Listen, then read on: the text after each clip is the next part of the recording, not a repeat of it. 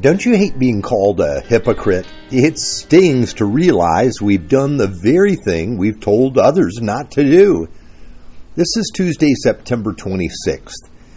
This past week, I saw a wonderful little video of hypocrisy from the time of COVID 19. Two or three different public health officials were standing up for a press conference and explaining that one important way to protect yourself from spreading COVID 19 germs is to refrain from touching your face.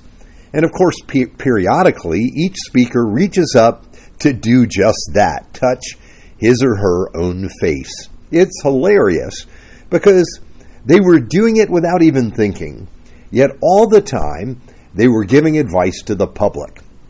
Well, it's not only funny, as you watch the video, you get the feeling that it's inevitable. Now let's get to our scripture text for today. This is Galatians chapter 2, verse 11 to 13. When Cephas, that's Peter, came to Antioch, I opposed him to his face because he stood condemned. For before certain men came from James, he used to eat with the Gentiles but when they arrived, he began to draw back and separate himself from the Gentiles because he was afraid of those who belonged to the circumcision group. The other Jews joined him in his hypocrisy, so that by their hypocrisy, even Barnabas was led astray. Now, yesterday we began to look at the story of the Apostle Peter's visit in Antioch. How, though he believed the gospel, and had already been eating with Gentile believers, members of the circumcision group showed up in Antioch, and then Peter refused to eat with the Gentiles any longer. Now, this must have been very confusing for those Gentile followers of Jesus.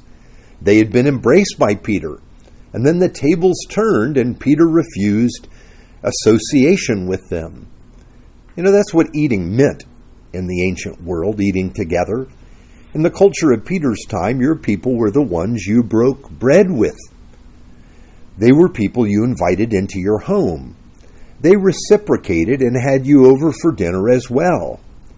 Now, of course, a faithful Jewish person at the time would never eat with a Gentile. Gentiles were unclean. They were dogs, as they called them.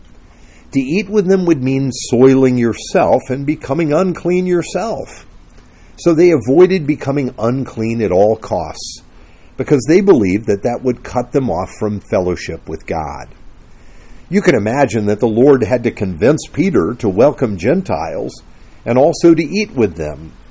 We are told in the book of Acts that one day when Peter was praying, the Lord gave him a vision of a sheet being let down from heaven by its four corners.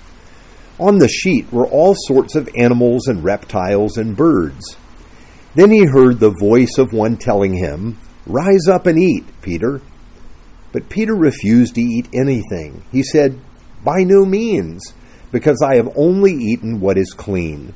But the voice told him, What God has made clean, do not call common. In other words, it's okay, Peter, you can eat this. Now, for effect, the Lord repeated this vision so that Peter saw it three times. And yes, Peter got the message. At just that point, three men showed up at the house where he was to invite him to visit a man named Cornelius. Peter entered that house and shared the message of Jesus, and Cornelius the Gentile responded by faith. Now, the whole matter couldn't have been clearer. God was telling him that the way was open for the Gentiles to come to Jesus by faith. They were not unclean. And add to that, he could eat what he wanted. I imagine the feast became even more glorious after that point. But even more, Peter knew that salvation was a free gift. And yes, the Gentiles, as anyone, could receive it by faith.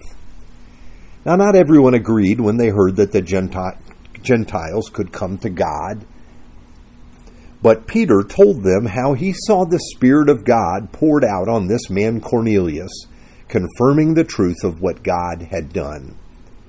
Okay, now this apostle is the same one that later pulled back from eating with the Gentiles. What happened? We would wonder, right?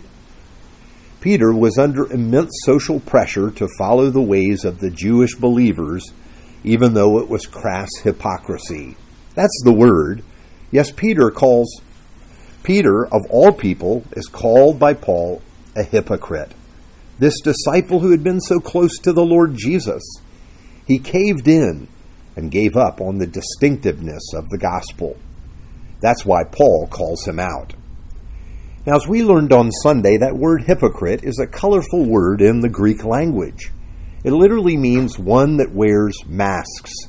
This term arose from the fact that in Greek dramas, often the same actor played different parts. Now, to pull this off, he would simply change the mask he was wearing. And we might easily call Peter out at this point as a hypocrite, and indeed he was. But now stop to think about our behaviors. For example, we believe that God has loved us freely, not because we've deserved it. But then look at the way we judge people based on whether we think they are deserving. Yes, we know that God's grace has come to us freely, but how many people have we written off in our way of thinking as beyond hope? You see, I don't have to look very far to find a hypocrite. I have only to look in the mirror. Now, as we will see as we work through the, this week, one of the purposes of this study is to align our lives with the gospel. That is, to live in accord with what we believe and, and who we are in Christ. To see the gospel at work in our lives rather than put up an obstacle for those who are seeking God. Let's pray together. Father God, we rejoice in your forgiveness, knowing that we need your grace every day. We rest in your grace, yet hold others to a different standard. We trust in your goodness, but often we miss the point of the gospel. Forgive us, O Lord, and remind us that we are forgiven, and teach us to live by your grace. For in the name of Jesus we pray. Amen.